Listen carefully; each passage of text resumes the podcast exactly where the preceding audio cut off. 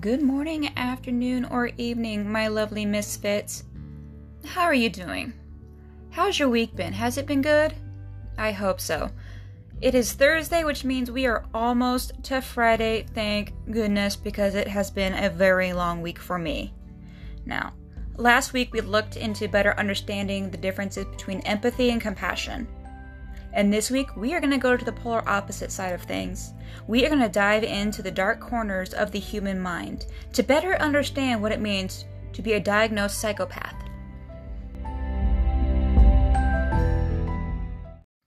The term psychopath is used to describe someone who is callous, deceitful, unemotional, and morally depraved. It is important to note that a psychopath be more likely to be diagnosed with an antisocial personality disorder a broader mental health condition that is used to describe someone who chronically acts out and breaks rules, but only a small number of individuals with antisocial personality disorders are considered to be psychopaths.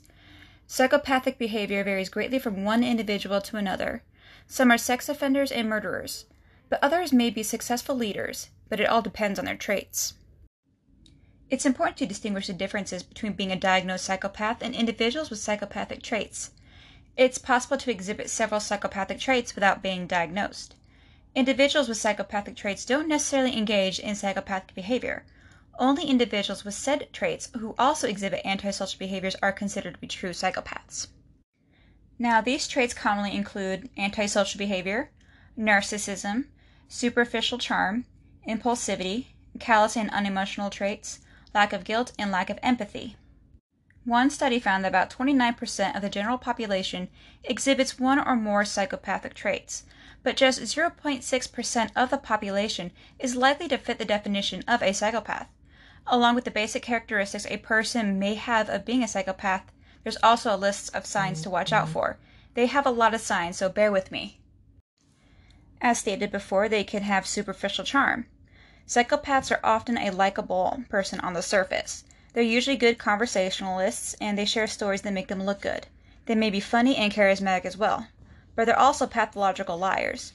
Psychopaths tell lies to look good and get out of trouble, but they also tell lies to cover up their previous lies. They have difficulty keeping their story straight, and sometimes they forget what they've said. If challenged by anyone, simply change the story again or rework the facts to fit the situation. They can have a grandiose sense of self worth. Psychopaths have inflated views of themselves. They see themselves as important and entitled. They often feel justified to live according to their own rules, and they think that the laws don't apply to them. And they are really good at getting people to do other things that they want. They may play on one person's guilt while lying to get someone else to do their work for them. And they lack remorse. Psychopaths don't care how their behavior affects other people. They may forget about something that hurts someone, or they may insist that others are overreacting when their feelings are hurt. Ultimately, they don't experience any guilt for causing people pain. In fact, they often rationalize their behavior and blame the other person. They don't show many emotions, at least not any genuine ones. They may appear cold and unemotional much of the time, but when it serves them well, they might exhibit a dramatic display of feelings. These are usually short lived and quite shallow.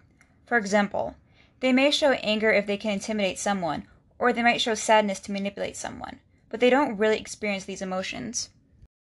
They also live a parasitic lifestyle. They may have sob stories about why they can't earn money, or they may often report being victimized by others. Then they take advantage of the kindness of others by depending on them financially.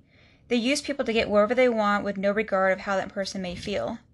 And psychopaths struggle to follow rules, laws, and policies much of the time. Even if they set out to follow the rules, they don't usually stick to them for very long. Most psychopaths exhibit behavioral problems at an early age. They may cheat, skip school, vandalize property, abuse substances, or become violent. Their misbehaviors tend to escalate over time and become more serious than their peers' misbehaviors. They often lack long term realistic goals. A psychopath's goal may become rich or famous, but quite often they have very little ideas about how to get this to happen. Instead, they insist somehow they'll get what they want without putting in any effort. And they lack responsibility. Psychopaths don't accept responsibility for their problems in their lives. They see their issues as always being someone else's fault. They frequently play the role of the victim and enjoy sharing stories about how others have taken advantage of them. Promises don't mean anything to them. Whether they promise to repay a loan or sign a contract, they aren't trustworthy. They may shrug off child support payments, go deeply in debt, or forget about obligations and commitments. Psychopaths tend to view rules as suggestions, and they usually view laws as restrictions that hold them back. Their criminal behaviors are often quite varied. Driving infractions, financial violations, and acts of violence are just a few examples of the array of crimes one might commit. Of course, not all of them get incarcerated. Some may operate under shady businesses or engage in unethical practices that won't lead to an arrest. And most psychopaths don't adhere to rules of conditions of release when they are released from prison. They may think they won't get caught again, or they may find ways to excuse their behavior. They might even blame getting caught on other people. While there are plenty of free psychopathic personality tests floating around the internet, the actual test used in psychology is called the Psychopathy Checklist Revised. It's a 20 item inventory most commonly used to assess whether an individual exhibits certain traits and behaviors that could indicate psychopathy.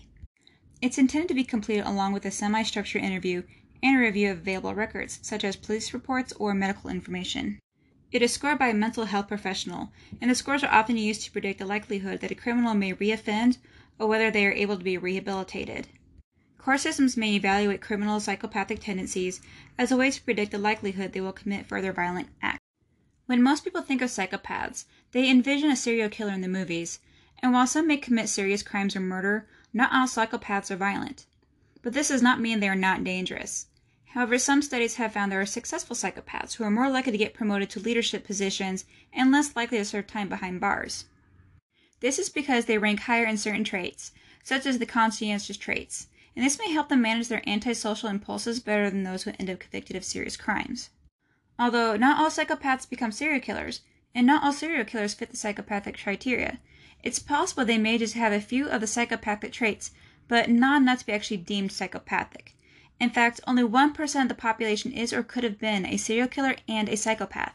Someone who commits serial murder does not value human life and are extremely callous in their interactions with their victims. But that's a topic for another day. One of the biggest questions about this topic is what causes someone to be a psychopath. Is it caused by terrible upbringing or is it something more complex? Early research on psychopathy suggests that the disorder often stemmed from issues related to the parent child attachment. Emotional deprivation, parental rejection, and a lack of affection were thought to increase the risk that a child would develop to be a psychopath. Studies have found a link between maltreatment, abuse, insecure attachments, and frequent separations from caregivers. Some researchers believe that these childhood issues can cause psychopathic traits. But other researchers suggest that it might be the other way around. Kids with serious behavioral problems may end up with attachment issues because of their behavior. Their misconduct might push adults away from them. It's likely that psychopathic traits stem from several factors, such as genetics, neurological alterations, adverse parenting, and maternal prenatal risks, such as exposures to toxins in utero.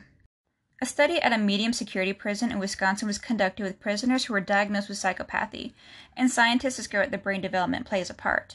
The study compared the brains of 20 prisoners with a diagnosis of psychopathy with the brains of 20 other prisoners who committed similar crimes but were not diagnosed with psychopathy.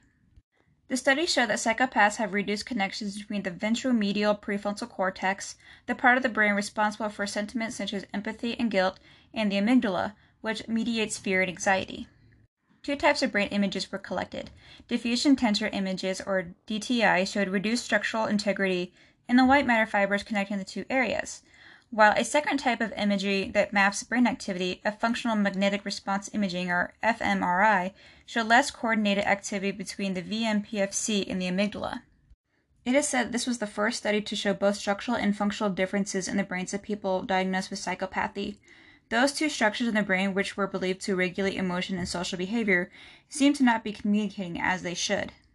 The researchers also observed deformations in the amygdala showing a thinning of the outer layer of that region called the cortex, on average an 18% volume reduction in this part of the brain.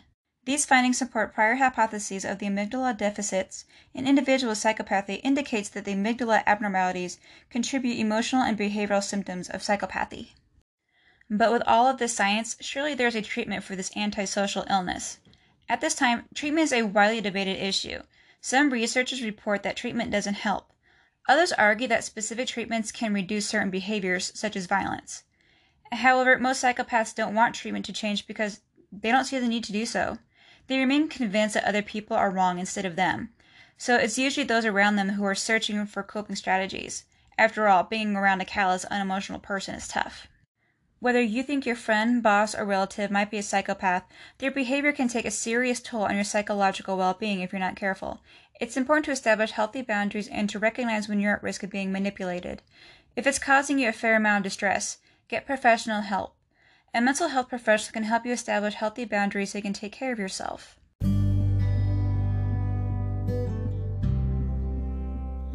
Want to say a big thank you to all of my listeners and all of my new little misfits out there, and stay tuned for the next episode. In the meantime, you can follow me on Instagram at Twisted Mind Podcast or email me at twistedmindpodcast at gmail.com.